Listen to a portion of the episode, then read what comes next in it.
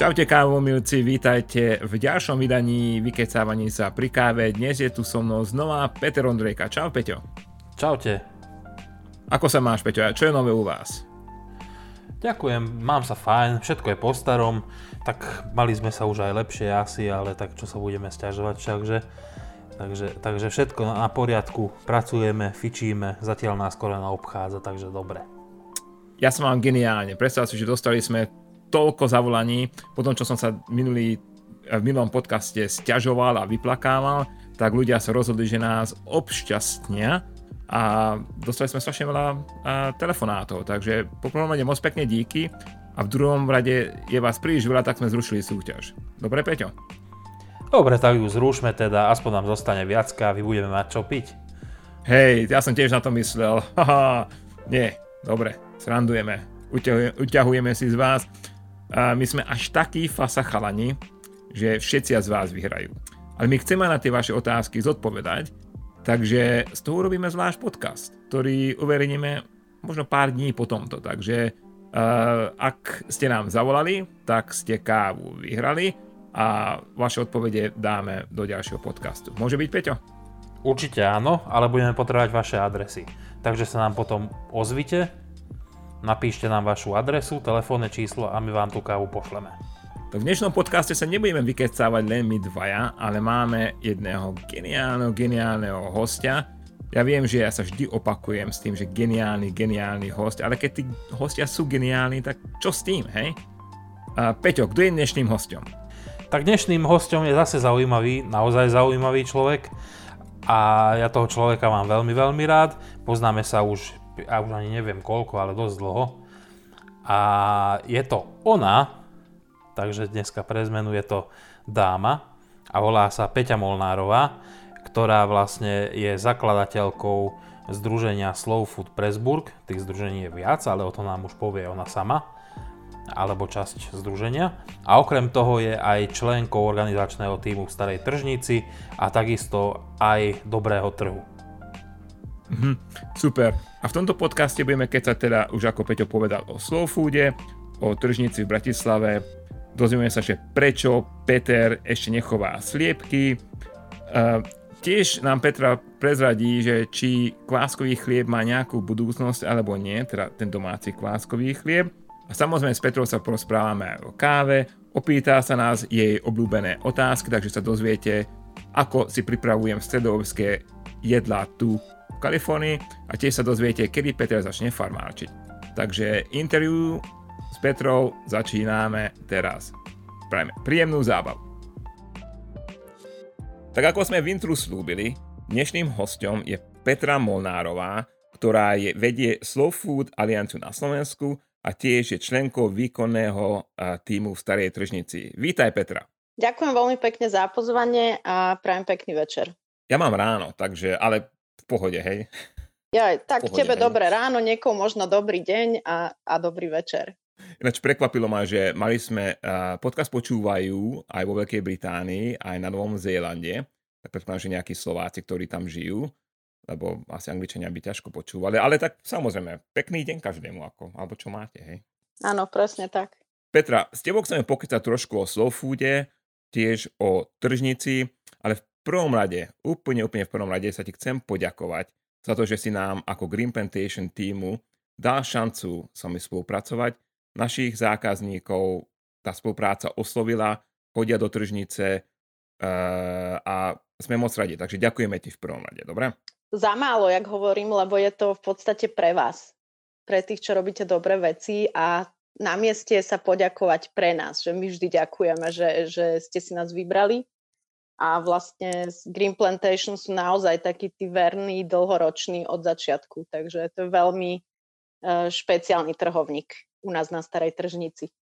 O, ďakujem, my sa veľmi vážime a naozaj nás tá tržnica obohatila aj o nových zákazníkov, ale samozrejme ten kontakt, čo Maria Filip tam robia a každý víkend, ten je, ten je super. Ale najprv, predtým ako prejdeme k tržnici, pokecáme o slow foode, lebo Peťo a ja sme veľkí fanúšikovia nielen kávy, ale dobrých vecí a ty vedieš tento slow food na Slovensku.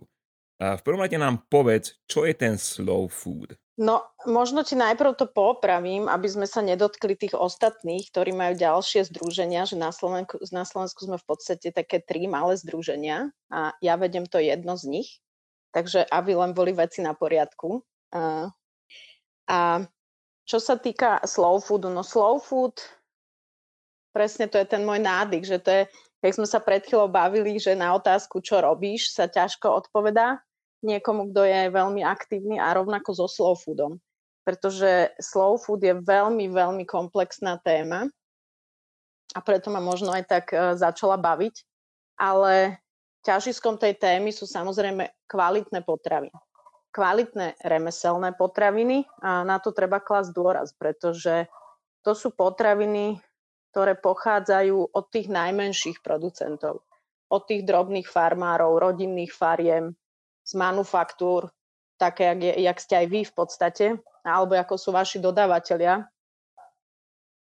A vznikol v 80. rokoch, v druhej polovici, presne v 86. roku, kde inde mohol vzniknúť ako v Taliansku, v krajine, ktorá má veľmi, veľmi blízky vzťah. Ja hovorím, že to, to dobré jedlo má tam asi snať každý Talian v DNA. A od nepamäti patria k tým krajinám, možno toho Stredomoria alebo tej oblasti, kde je jedlo veľmi dôležitou súčasťou ich dejín, histórie a veľmi si to vážia a sú na to hrdí. Takže možno bolo aj dobré, že vzniklo toto hnutie práve v tejto krajine, pretože dokázalo nakaziť tými myšlienkami doslova celý svet. Dneska je takých nadšencov, jak sme my tu na Slovensku, vyše jedného milióna po celom svete sú aktívni v 160 krajinách na všetkých kontinentoch a robia v podstate takého mediátora medzi tými, ktorí sú, musím to tak povedať, že v ohrození, lebo, lebo to sú tí producenti, ktorí vyrábajú mnohí ešte tradičným spôsobom alebo z veľkej miery tradičným. Venujú sa pestovaniu tradičných plodín, také, ktoré sa čoraz ťažšie e, pestujú rovnako aj chovu zvierat, tých pôvodných plemien v ktoromkoľvek regióne sveta, aby zachovali to kultúrne dedictvo. Čiže ich podmienky sa stiažujú z roka na rok, tým, že to sú zase tie témy okolo toho intenzívneho polnohospodárstva, že čím je to intenzívnejšie a väčšie, tak o to ťažšie vedia títo malí producenti zachovávať tie tradičné metódy, keďže robia prírode verným spôsobom vážia si okolitú prírodu, rešpektujú komunity, svoju kultúru. Takže je dôležité, aby mali v nás, v Slow Foode, takého mediátora, ktorý ich dostáva na tie správne miesta, dostáva ich tým správnym ľuďom, jak ste vy dvaja, jak som ja a mnoho možno z tých, ktorí nás počúvajú, pretože milujú dobre kvalitné jedlo a vedia si ohodnotiť tú kvalitu, čiže sú ochotní zaplatiť týmto e, výrobcom férovú cenu. Hmm. A Slow Food dbá aj o to, aby sa vzdelávalo obyvateľstvo, aby táto téma rezonovala v spoločnosti, aby sme veľa rozprávali o tých kvalitných e, potravinách a aby sme vytvárali odbytové priestory, ak je napríklad stará tržnica alebo mnohé iné, kde, kde vedia veľmi férovým spôsobom ponúkať tie svoje potraviny. Mhm. Takže to je úplne v krátkosti povedané tá podstatná vec, že, že prečo Slow Food vznikol a prečo tu je. A skočím vám troška do reči, lebo to aj mňa zaujíma toto veľmi. Stále to zaujímalo. Zhruba ja viem, že ako to funguje na Slovensku a že v podstate my sme tu len asi ešte zatiaľ veľmi v plienkach, ale myslím, že máme dobrý smer. Ale ako to vyzerá v ostatných krajinách, aspoň v okolitých so slow foodom? Možno tá genéza toho, že vzniklo to v Taliansku v tom 86. Oni sa potom uh, ustanovili na medzinárodnú organizáciu 3 roky potom, čiže to bolo tesne pred uh, 1990. A v podstate následne na to začali veľmi rýchlo vznikať v západnej Európe tie národné slow foody, vo Švajčiarsku, vo Francúzsku, vo Veľkej Británii. Čiže ten slow food naberal hlavne silu tu v Európe, ale neskôr sa chytil veľmi dobre aj v Amerike, v Spojených štátoch kde má dneska obrovskú a veľmi silnú a stále silnejúcu základňu. A potom sa pridávali Japonsko, e, teda veľa afrických štátov, hlavne prostredníctvom študentov, to si môžeme potom možno neskôr povedať, z takej univerzity, ktorú Slow Food založil a kde vzdeláva gastronomické vedy. No a po revolúcii samozrejme pomaličky, pomaly začal prenikať aj do týchto našich končín, týchto Polsko, Česko, Maďarsko a Slovensko, ale presne, ak si to Peťo povedal, máme pred sebou ešte veľmi, veľmi dlhú cestu, lebo máme deficit tých 40 rokov, ktoré práve tie podstatné hodnoty, z ktorých sa celé to slow hnutie vyvíja, v ľuďoch trochu utlmili alebo jak ja hovorím, aj úplne zabili. Takže najprv musíme ľudí učiť k tým hodnotám alebo vrátiť ich späť v čase, aby si začali prehodnocovať svoje rebríčky hodnot a potom sa môžeme začať baviť o tom naozajstnom slow foode. Takže my máme ešte dlhú cestu oproti tej západnej Európe. Veľa, veľa zaujímavých vecí si povedala, aby som reagoval na niektoré. Keď si spomína tie, tie starodávne odrody, tak to ma fascinovalo celý život. A ja mám tak, takú malú vinicu ešte vždy na Slovensku a tiež mám ešte dom v jednej dedinke, ktorá sa volá, že Chotín, je pri Komárne. A, tá, a môjim snom vždy bolo zasadiť starodávne ovocné odrody a, a viniče. A môjim cieľom bolo ochutnať niečo, čo naši predkovia uh, mohli jesť. Lebo ja, ja neviem, ako oni, ako chutil chlieb napríklad pred 100-200 rokmi, hej. Neviem ochutnať, ako chutila ich klobása. Ale s tými starodávnymi odrodami viem aspoň trošku pochopiť, ako chutili tie, e, tie ovocie, lebo boli veľmi odlišné, hej. A, takže toto je jedna vec. Druhá vec je, a, spomenula si a, Slováko. A mne sa k tomu vrátim, lebo podľa mňa a, ja som zvedavý na to, že ako, ako funguje slow food na Slovensku medzi populáciou, ale poviem ti jeden dobrý príklad, že keď alebo do, do, dobré story. Asi pred 6-7 rokmi som vydal video o lokálnych potravinách na našom YouTube kanáli a tam som sa samozrejme orientoval na kávu, ale jedine, čo, jedno, čo ma naštvalo, že bol jeden článok o tom, a v pohoršení samozrejme, že existuje nejaká tuňáková konzerva, ktorú keď si kúpíš, ja neviem, v Nemecku, tak má celého tuňáka a keď si kúpíš na Slovensku, tak ten tuňák je úplne rozdrvený a že je vlastne nižšej kvality. A že tá konzerva vyzerá rovnako. A ľudia boli z tohto pohorčení. Ja som to zobral trošku z druhej strany. Ja som, ja, ja som sa povedal, že prečo my kupujeme tú konzervu? Prečo my sme pohoršení? Lebo podľa mňa každý nákup, čo my robíme, je voľba. Tak ako si volíme ľudí, čo nás budú reprezentovať uh, v politike, takisto volíme, ktoré produkty budú teda na v supermarketoch na poličkách. Ja, ja som ani nechápem, prečo sa rozhodol, prečo my to jednoducho ne, prestaneme kupovať. Takže toto ma prekvapilo a vtedy som dostal dosť veľa negatívnych komentárov, že ja toto to nechápem. Možno asi nechápem. Teda, ale myslím si, že odtedy sa situácia zmenila na Slovensku, nie? No, dobre sa to počúvalo, čo si hovoril, lebo prežívam veľa takých podobných situácií keď sa snažíme ľuďom trošku približiť to, že čo robíme a čo je tá podstata toho hnutia slofu, tak presne pri takýchto potravinách nastanú takéto situácie, aké si zažil aj ty. Ale ja som spomínala takú základnú vec, že ten slow food je v podstate prístup k životu. Preto má ten symbol toho slimáka. Veľa ľudí si to potom odvíja, že to musíme jesť pomaly alebo musíme pomaly nakúpiť, ale to spomalenie má v nás evokovať, že si máme nachádzať čas. Čas na to, aby sme sa vzdelávali, čas na to, aby sme sa zaujímali, aby sme cestovali, ale vnímavo, aby sme objavovali nové veci, chutnali nové veci. Čiže ten slimák je symbolom naozaj takého spomalenia v živote. A keď sa pýtaš na to, že či sa to zlepšilo, tak bude to možno znieť pre, bude to škrípať v ušiach mnohým, ale táto pandemická situácia veľmi pomohla slow foodu v tom, že to, čo ľudia dlhé roky nevedeli urobiť, alebo báli sa, alebo neboli ochotní, akokoľvek to zoberieme, tak e, pandémia nás k tomu doslova prinútila, že nás zastavila. A my to na tých e, potravinách cítime, aj na tej téme, že aj na Slovensku, kde je to spojené naozaj že s mnohými problémami a tá téma sa veľmi ťažko dá uchopiť a vôbec ju dostať medzi e, spoločensky preberané témy, tak zrazu v tom zastavení, ale mnohí ľudia si to ani neuvedomujú, ale začali úplne ináč rozmýšľať o nákupoch. Začali znova doma variť, stolovať. Um, tým, že prestali cestovať, prestali bezhranične veľa nakupovať, chodiť po obchodných centrách a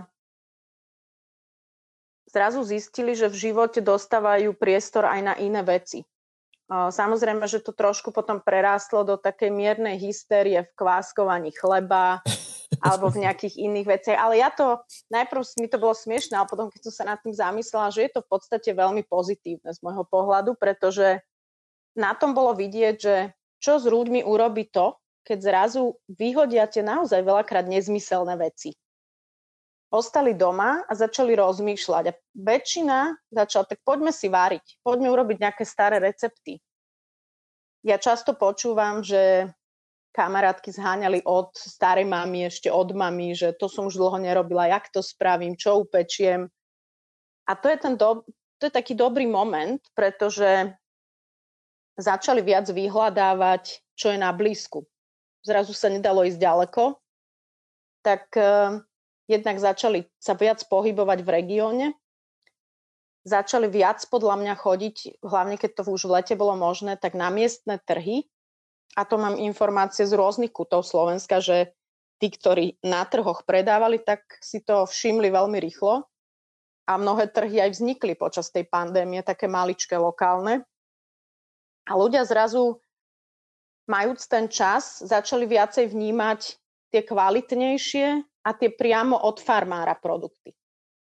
Čiže na tom sme sa my zhodli všetci v týme, že naozaj, že je to o tom čase. Keď si ho vieme nájsť, alebo keď nám bolo dožičené uh, ho mať, tak zrazu ľudia začali inklinovať k veciam alebo objavovať sami v sebe niečo, čo možno ani netušili, že ich baví alebo že ich zaujíma.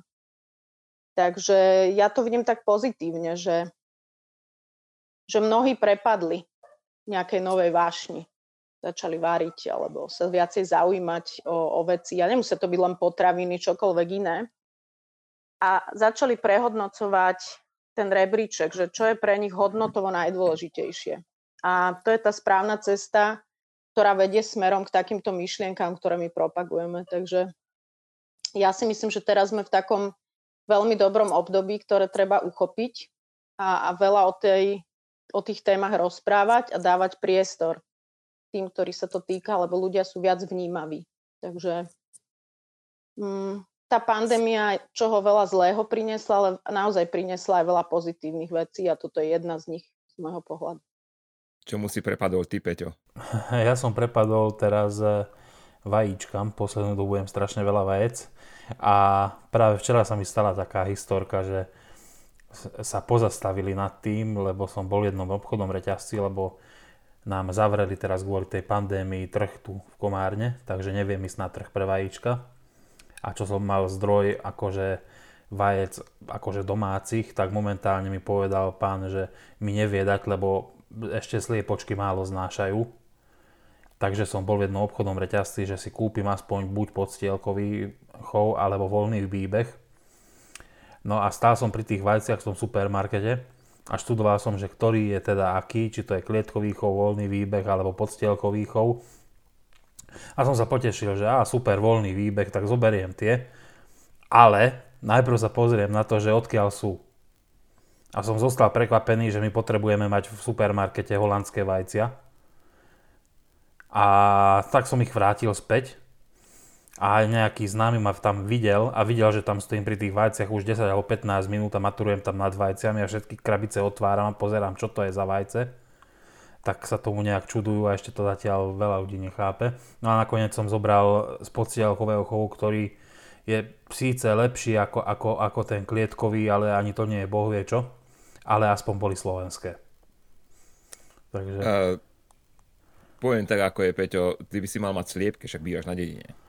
To je pravda, len o ne sa treba asi dosť starať a ja neviem ako na ne. A ďalšia vec, že tu mám troch psíkov, tak by to bol problém. Ja som už rozmýšľal nad tým, že, že, začnem, že začnem v Hadovciach nejaké sliepočky mať ako hútika. Lenže tam zase je veľa líšok, takže ne, neudržali by sa mi ani doma, ani, ani v Hadovciach asi. To sa dá poriešiť. My máme mývalov a máme rôzne ďalšie zvery tunák a ľudia majú sliepky, čo je zaujímavé, lebo uh, v Amerike takéto nebolo nikdy uh, v móde. Hej. U nás sa to volá, že artisanal food, a u nás samozrejme tie TV dinner, teda a večery pred telkou boli slávne v 80 rokoch a 90 rokoch, čo sú v podstate mrazené potraviny, hodíš to do mikrovlnky a bežíš. Ale ten slow food naozaj zmenil aj Ameriku. Ľudia naozaj chcú vedieť, čo si do seba dajú. Nechcú hoci čo dávať. A ešte ti poviem, Petra, jedno moje sklamanie s kváskovaním.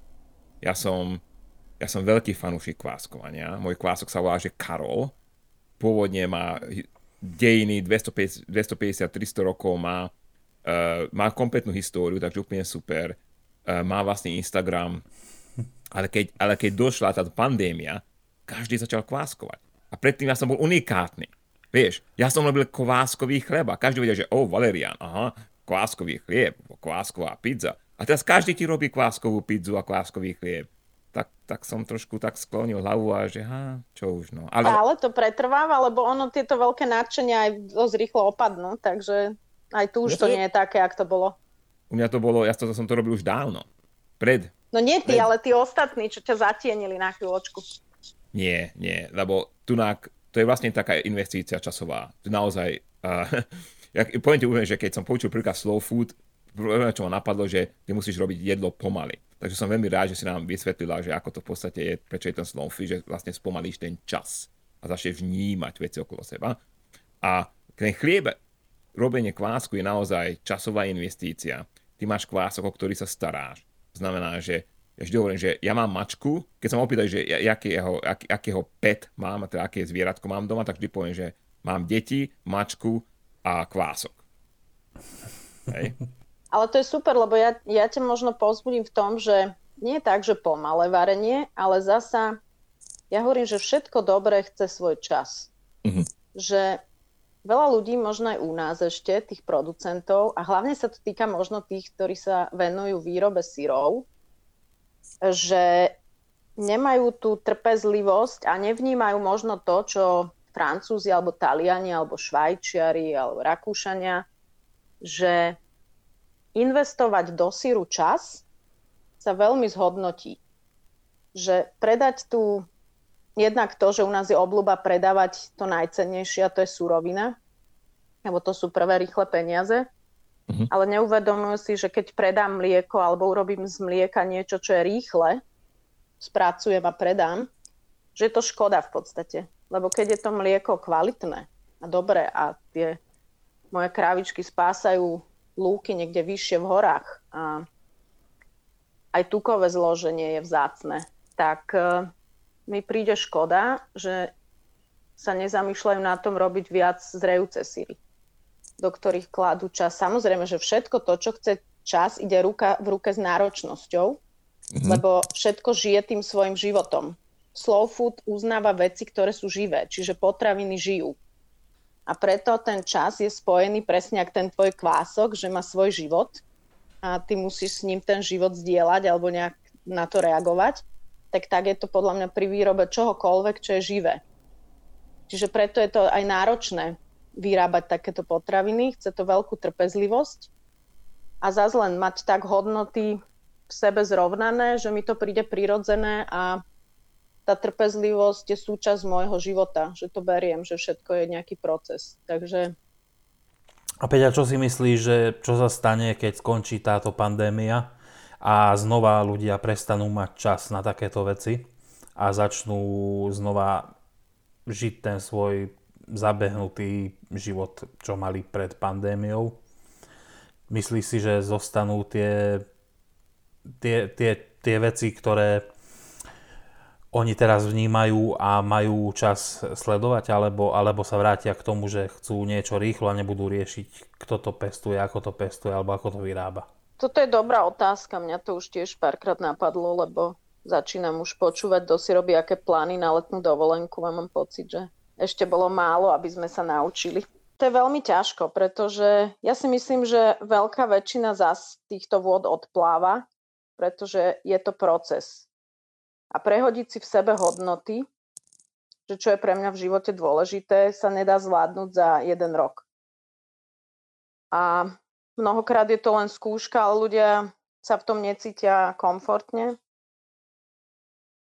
Takže si nemyslím, že, že títo všetci, ktorých to teraz zaujíma a sa do toho nejak vnorili, že ostanú až tak aktívni. Ale mne by stáčalo, keby chodili raz za týždeň nakupovať tam, kde chodia, že našli si nejaký zdroj a berú tie kvalitné potraviny, lebo o čo viac si na ne zvyknú, o to menšia šanca bude, že od nich odídu. Lebo ja si myslím, že keď ochutnajú a zvyknú si na tie dobre kvalitné produkty,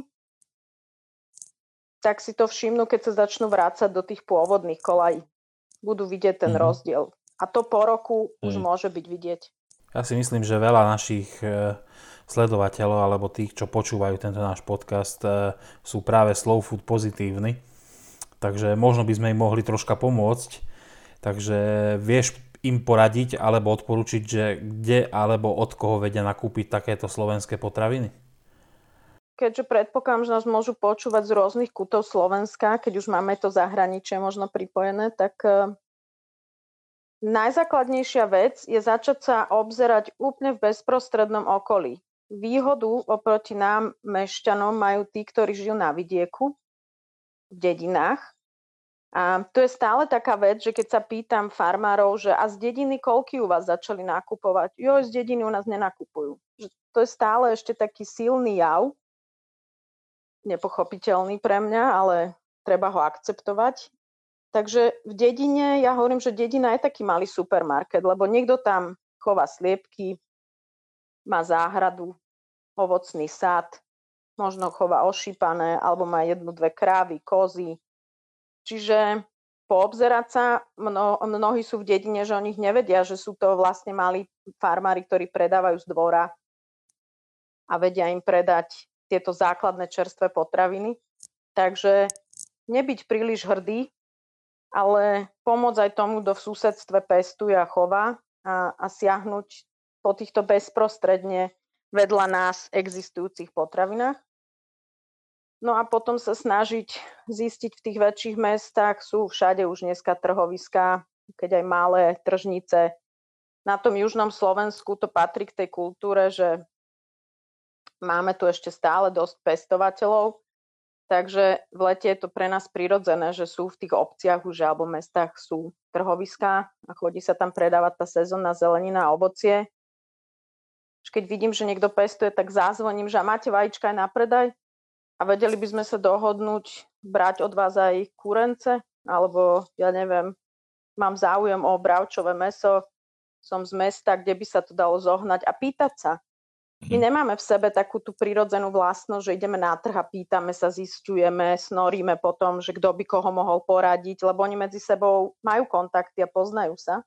To je super rada nakoľko my máme poslucháčov aj z Čiech, takže toto sa dá aplikovať všade na svete.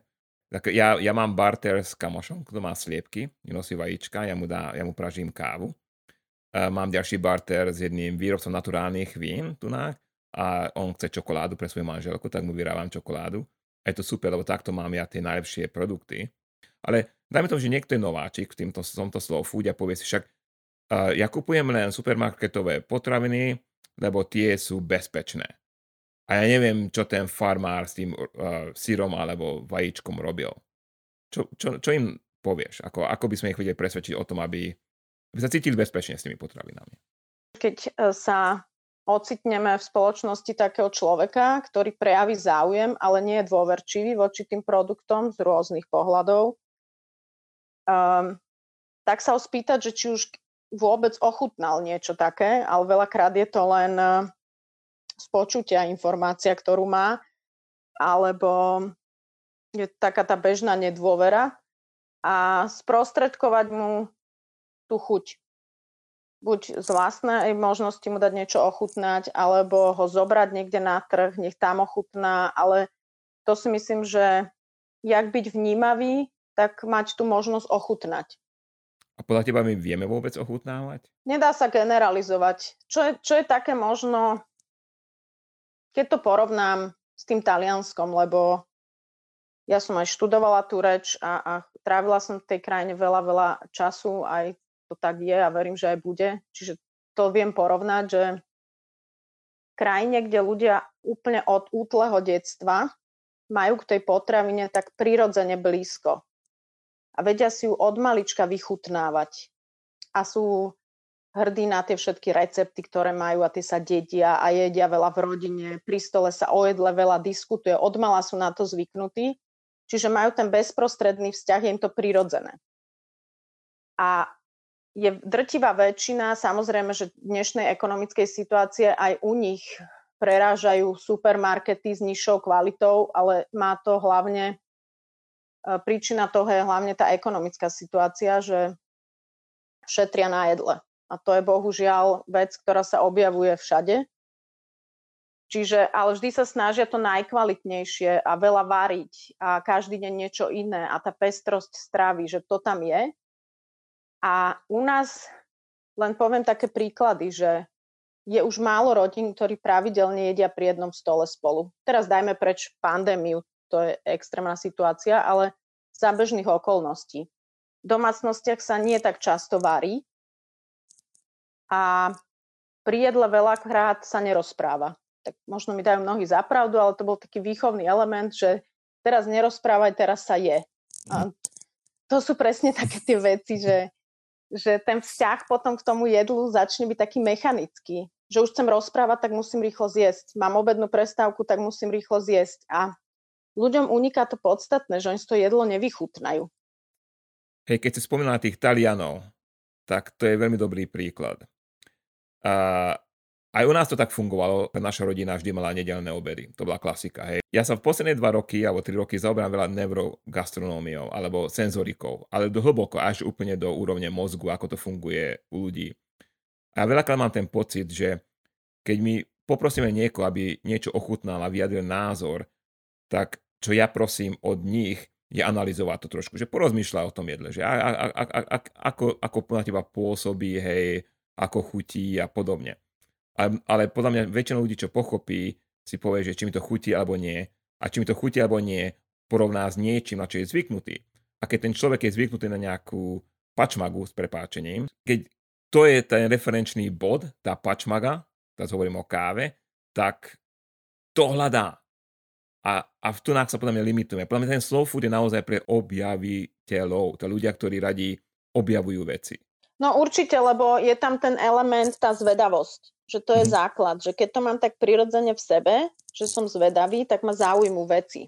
A keď mám rád dobré jedlo, tak to ruka v ruke tieto dve veci je ideálne na to, aby ho zaujal slow food. A tým, že je to presieťované po celom svete, tak um, má aj takú inšpiráciu alebo je aj motivovaný viac sa do toho zahrabať a študovať si aj o iných krajinách, o iných kultúrach, cez to jedlo a, a takto to začne väčšinou ľudí baviť.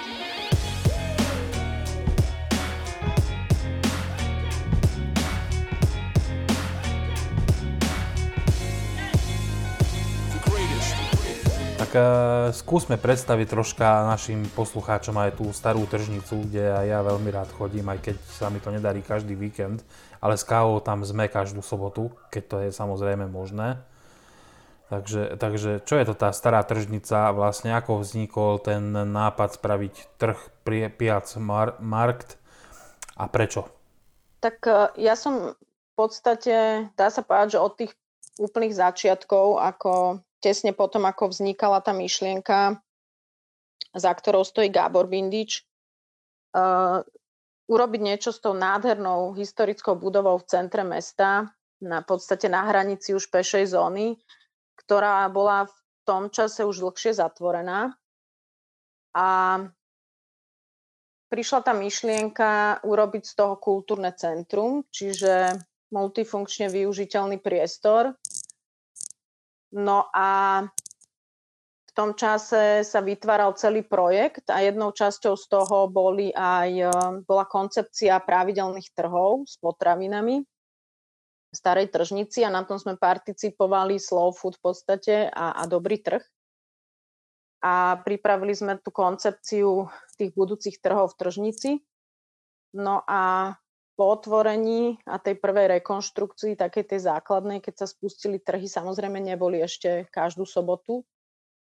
A myslím, že zo začiatku to bolo raz do mesiaca, potom to išlo raz za dva týždne a teraz už nejakých 6 rokov to robíme každú sobotu, čiže je to veľmi intenzívny trh, ktorý okrem Vianočných sviatkov a Sviatku troch kráľov v tom období, to nazvem, že odpočíva tržnica aj celý jej tým, tak sa konajú každú sobotu tie potravinové trhy a okrem toho potom mimo pandémie aj iné zaujímavé podujatia a festivaly.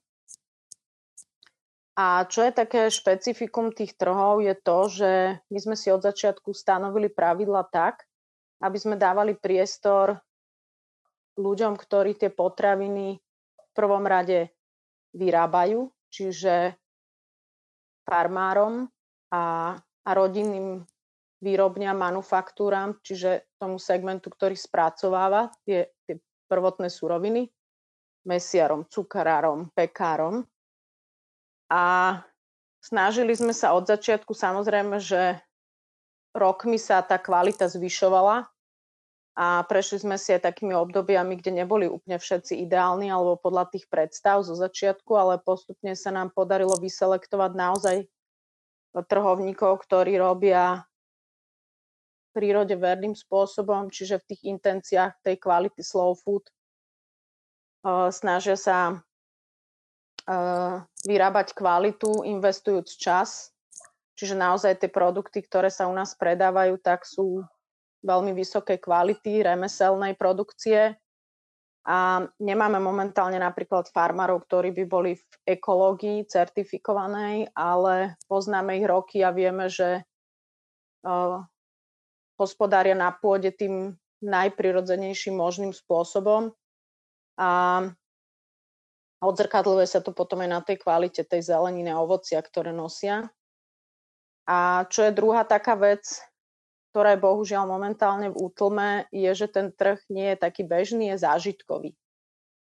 Lebo spájať tie potraviny so zážitkom, to je presne to, čo ľudia majú radi a prečo aj tú tržnicu vyhľadávajú že v nej trávia čas. Že tú sobotu uh, za tých bežných období, keď nie je pandémia, tak sa snažia uh, prísť si nakúpiť. Často chodia celé rodiny, deti tam majú možnosť vyžitia, lebo zvykneme tam mávať pravidelné sobotné detské divadielka, majú tam svoj detský kútik, Maminy si zatiaľ môžu dať kávičku, nejaký koláč, stretnú sa so známymi, s priateľmi alebo aj celé rodiny si tam urobia výlet. Môžu si dať vínko, obed v komunitnej kuchyni, hore bývajú burzy kníh. Čiže je to také, je to priestor, v ktorom sa ľudia cítia príjemne. Um, stretnú tam veľa známych, majú dobré vzťahy s tými predajcami a vzájomne sa na seba každú tú sobotu tešia, lebo sú tam zvyknutí sa stretávať už nejaký ten čas. Čiže my sme v podstate zážitkový potravinový trh a tým je to výnimočné, čo sa týka tých bežných trhov označovaných ako farmárske napríklad. My sme nechceli byť nikdy farmársky. My sme povedali, že my budeme potravinový trh, lebo mhm. nemáme tam len farmárov. Máme tam aj spracovateľov a máme tam aj dovozcov.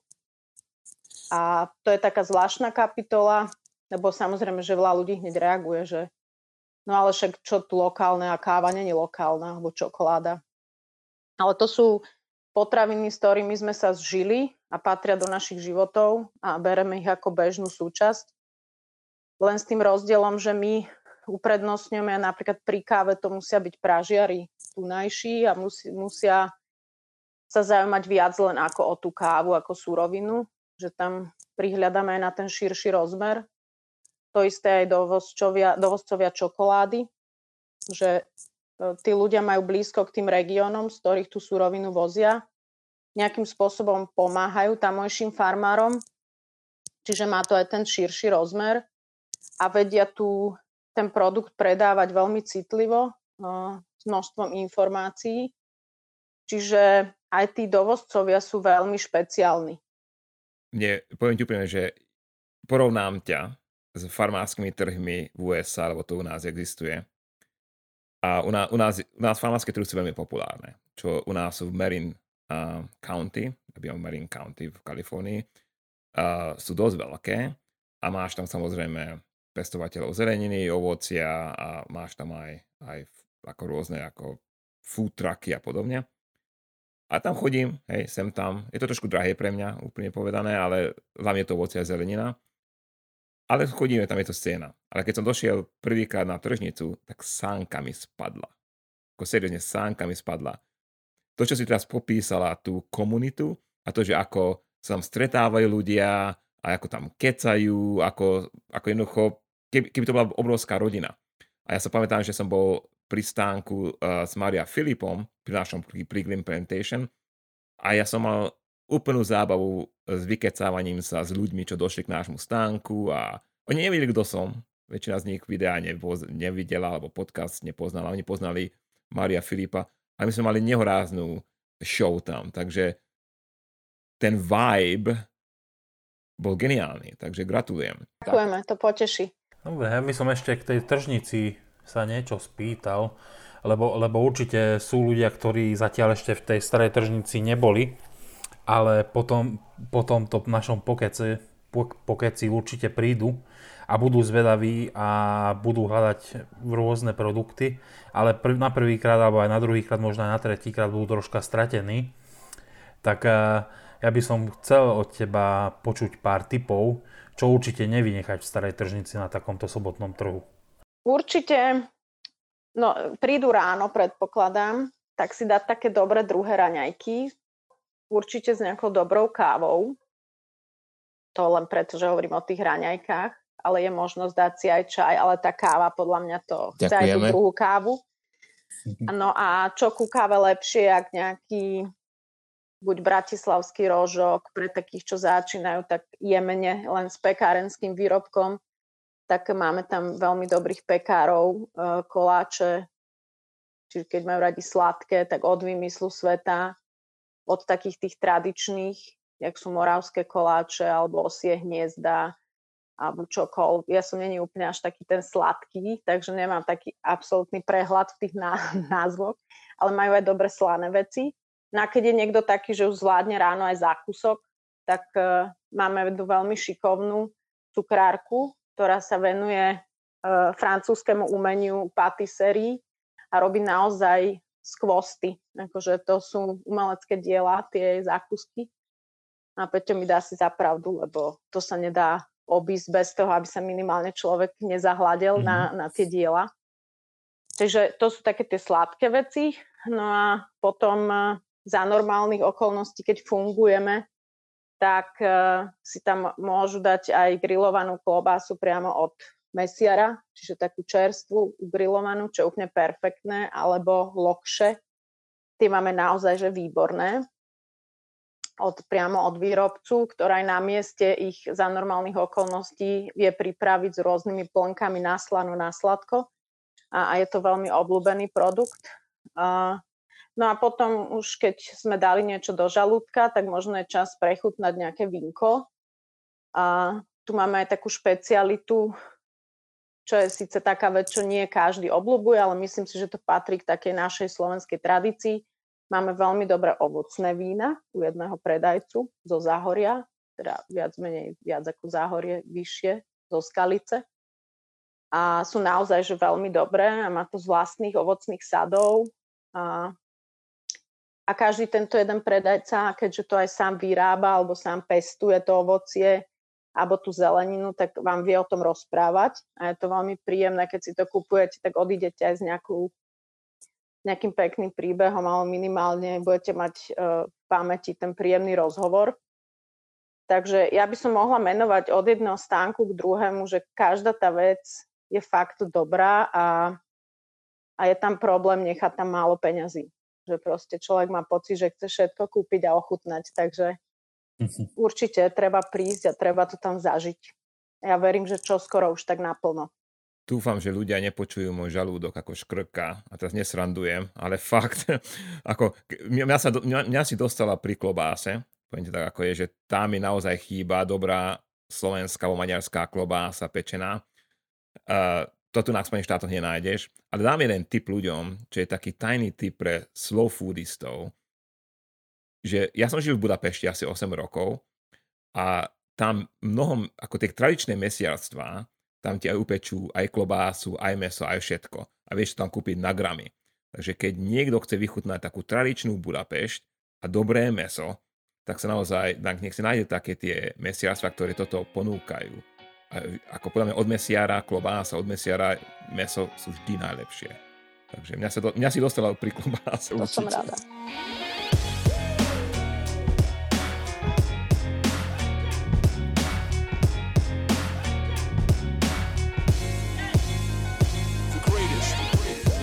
Každému, kto s nami vlastne tak sa takto vykecáva pri káve, pošleme jeden, jeden, jeden taký testovací balíček, ktorý sme nazvali, že chuťová cesta okolo sveta. Tak dal som ho aj tebe v starej tržnici minulý týždeň. Tak mňa veľmi zaujíma teraz, že, že, že ako ti tie kávy chutili, či si ich prechutnala a čo ťa na nich potešilo, alebo čo skôr si bola zostala prekvapená, čo ťa na tom nebavilo. Kľudne povedz, čo si o tom myslí, sme zvedaví to v podstate vie, že ja som není taký ten kávomaniak, čiže ja som um, mm-hmm. požívač kávy asi tak, že mám rada dobrú kávu. Keď sa ma kto opýta, že čo je dobrá káva, tak tu mám tak odpoveď, že tá, ktorá mi chutí. Takže dneska môže mi chutiť jedna, zajtra druhá, tretia, že ja som veľmi tak spontánna v požívaní kávy. Nepijem kávy veľa, to sa priznám, že v poslednej dobe pijem tak jednu, dve za deň, čo som znížila úplne že na minimum. Ale bola to výzva, keď mi dal Peťo do ruky uh, tie vzorky, ale som si povedala však urobiť si ochutnávku, keď som není až taký kávičkár, tak som to urobila viac menej tak spontánne a dúfam, že som to robila dobre všetko, lebo zobrala som si nie tu na espresso, ale išla som do tých vzoriek, ktoré boli napražené na filtrovanú, ale nerobila som filtrovanú, ale keďže mám doma relatívne nový French press, a ma tá káva z neho baví, že mi tak chutí viac ako to preso, som zistila. Tak e, robíme si takú kávu aj v tržnici, keď mm-hmm. máme porady. A začala som si robiť aj doma. Možno by ste v tom vychytali, že možno určite nejaké nedostatky pri príprave, ale možno to nie až tak zle. A prechutnala som si tie kávy a úplne posledný posledné vrecúško, ktoré som si to aj mlila na mojom linčeku, ktorý už má teda slušný vek. To je ešte od mojej starej mamy, elektrický, ale naozaj, že už je už dôchodca.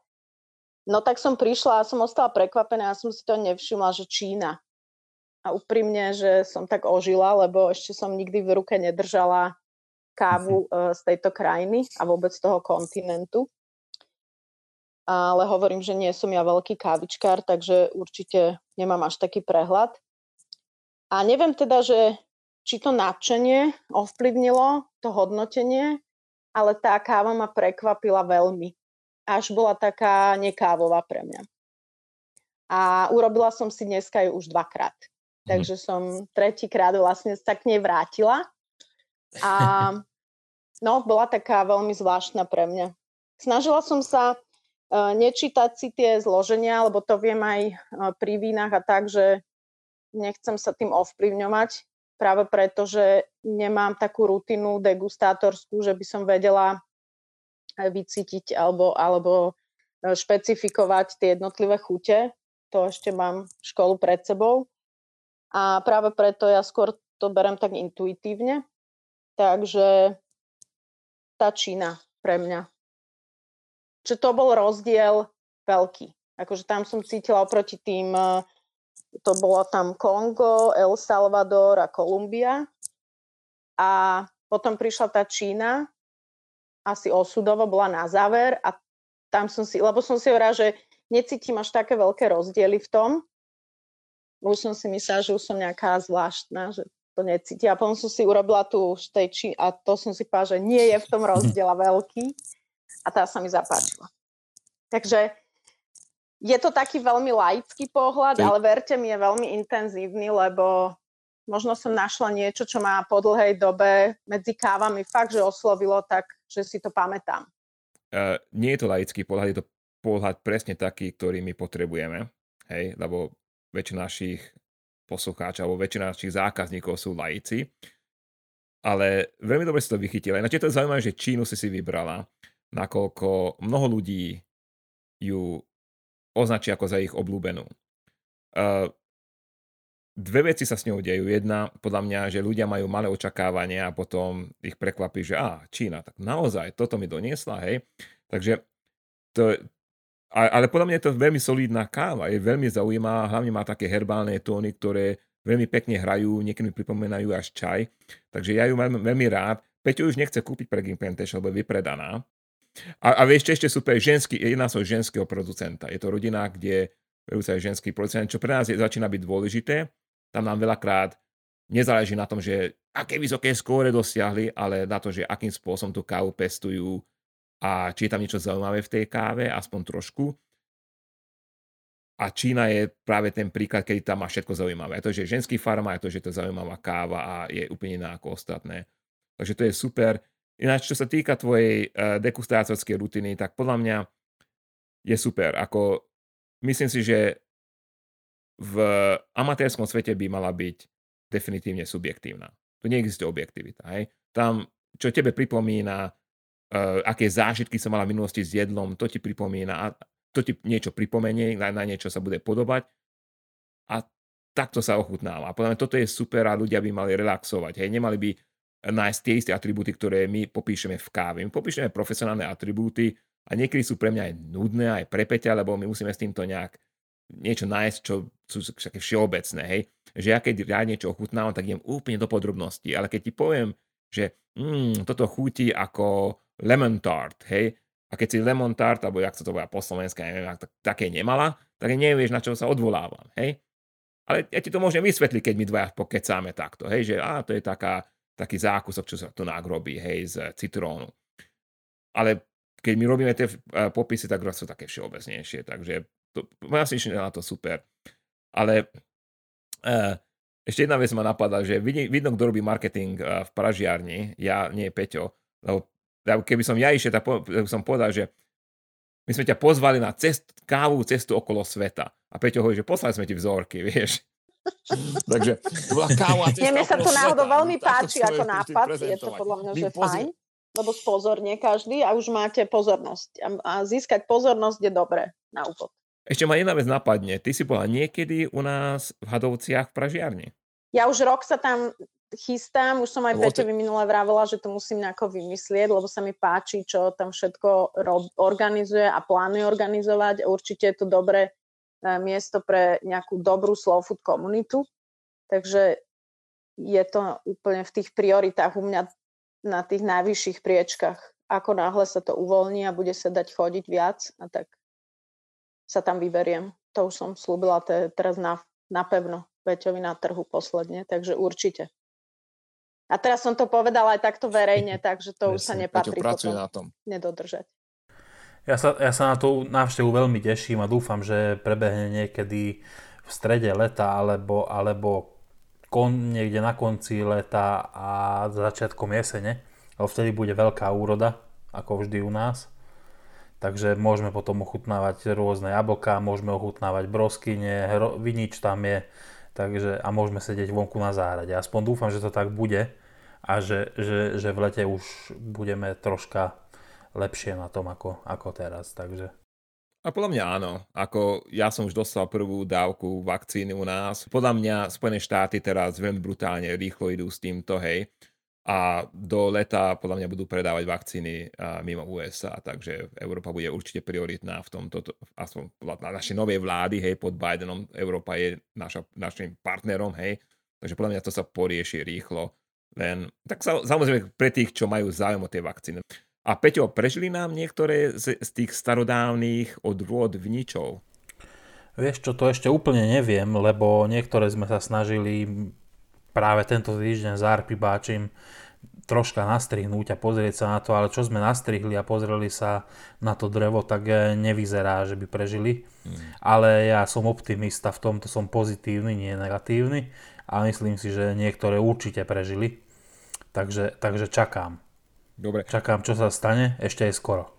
Chceli sme urobiť také prekvapenie pre našich návštevníkov. Objednali sme starodávne stredoeurópske alebo maďarské odrody z výskumného ústavu v Péči, také, ktoré už ľudia nepoznajú, ktoré sa už nepestujú vo veľkom, vieš.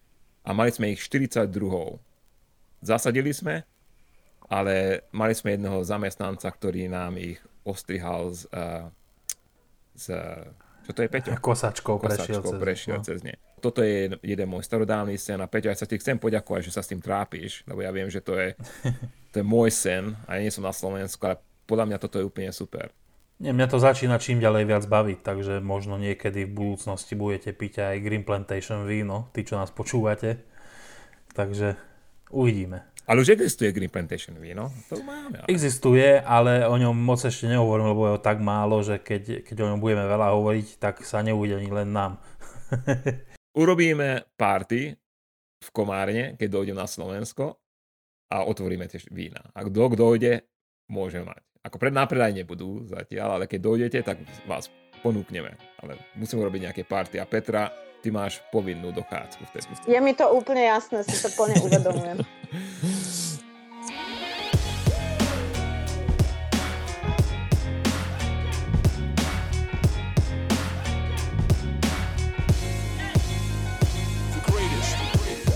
Petra, pomaly ideme do konca nášho podcastu a nakoľko sme ťa trápili otázkami, je len fér, aby si aj ty sa nás mohla niečo opýtať, ak máš na nás otázku. Tak e, začnem, začnem s tebou, Peťo. Áno. vedel by si si predstaviť, pretože ja viem, aj keď sa rozprávame, že ako veľmi ťa začína baviť tá práca v tých hadovciach a že ťa to tak ťahá tej pôde a k tomu farmárčeniu. Vedel by si si predstaviť, že keby si nebol sa zatúlal k tej káve a, a nerobil, neexistoval by Green Plantation, že by si tomto čase nastúpil na rovnakú cestu smerom k tomu farmárčeniu? Ja si myslím, že áno, lebo ja mám e, strašne blízko ku gastronómii, veď som ju aj študoval. Čiže neviem, či viete, alebo, alebo ľudia na okolo, alebo tí, čo nás počúvajú, či vedia, ale ja som vyučený ako kuchár vlastne. A potom som ešte nadstavbo ďalej študoval spoločné stravovanie. A v podstate v tomto dá sa povedať, že gastrobiznise som už, ja neviem, asi 20 rokov, lebo od 15 som brigádoval kade tade hore dole.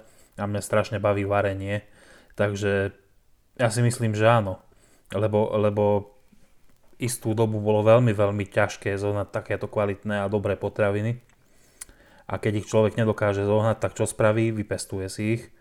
Tak ako mám teraz v pláne si napríklad zasadiť doma paradajky, Takže budem mať nasadené San Marzano z jednej strany, z druhej strany budú nasadené uh, koktejlové paradajky, tie maličké, pretože tie mám strašne rád, iba keď prejdeš okolo a iba si jednu otrhneš, tak je to niečo úplne iné, takže ja si myslím, že áno. Ja to potvrdím, podľa mňa, ale tebe pomohlo aj to, že si sa presťahol na dedinu, hej? Určite.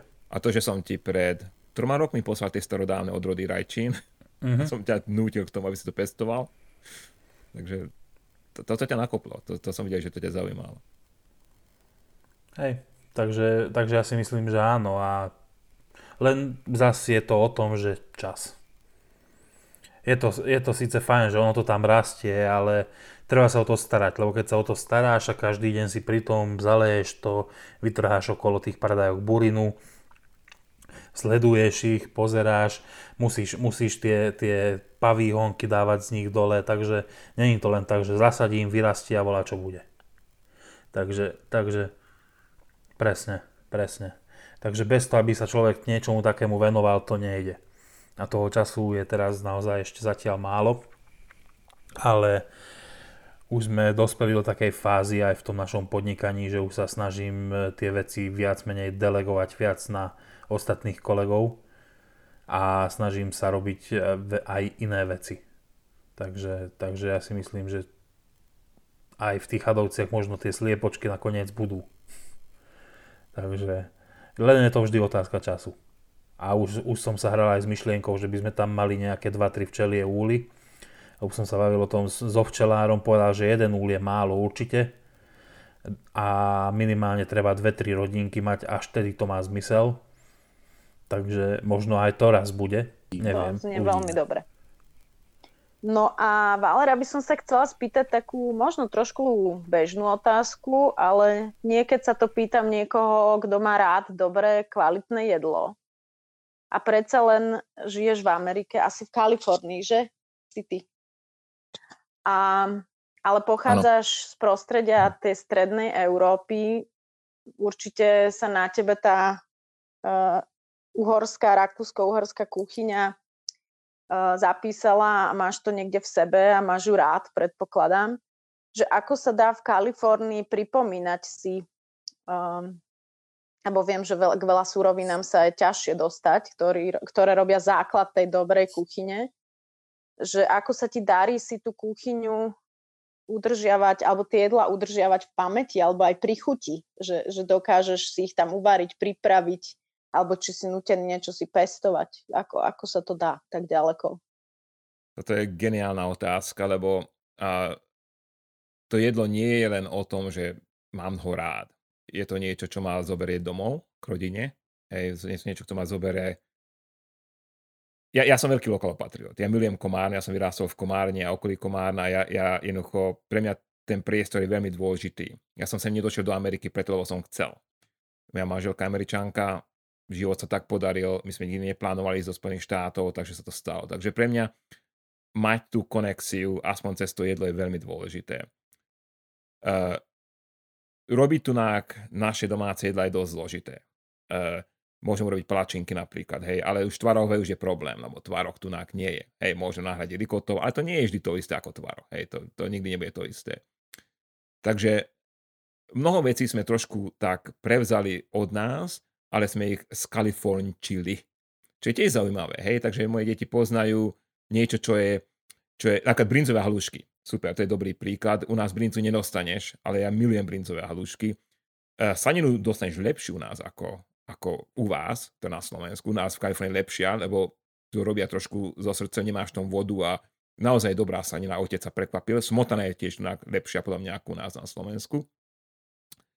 Ale zase nedostať brinzu. Takže uh, sme zistili, že keď dáme toto pecorino, tak budeme mať takú, takú inú, iné bronzové halušky. Ale samozrejme tu tie, tie halušky si spravím ja, hej, ako to ja uvarím. Takže takto sa snažíme nejakým spôsobom. Čo ja som mal ale problém, je napríklad víno. Hej.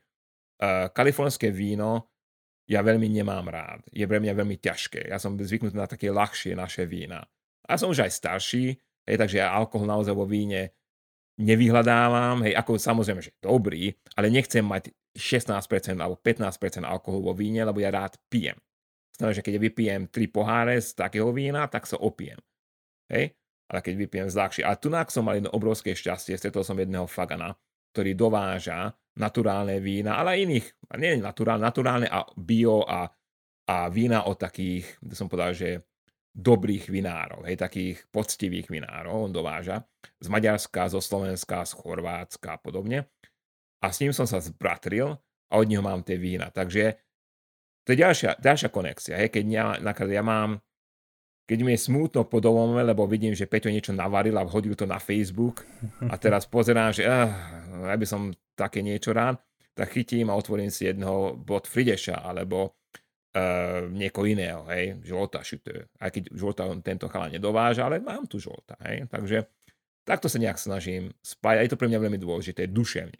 Viac duševne ako, ako len to, že á, toto mi chutí. Takže, poslucháči, vykecávaní sa. Dúfam, že tento podcast sa vám veľmi páčil. Ďakujeme celého srdca, že ste nás počúvali, že sa dneska k nám pridali. A tešíme sa vás na budúce. Petra, tebe ďakujeme veľmi pekne, že si k nám došla a, a že si sa s nami podelila o nádherné myšlienky. aj cťou zároveň, že ste si ma pozvali a rada som to preto aj prijala. A želám všetkým, čo nás počúvali, aby sme čoskoro mohli všade, kde ideme veľa ochutnávať a nosiť si z dobrého jedla a z tých príjemných ľudí okolo toho jedla dobré zážitky domov. Takže ja by som za seba sa s týmto rozlúčila. Ešte raz veľmi pekne vám ďakujem.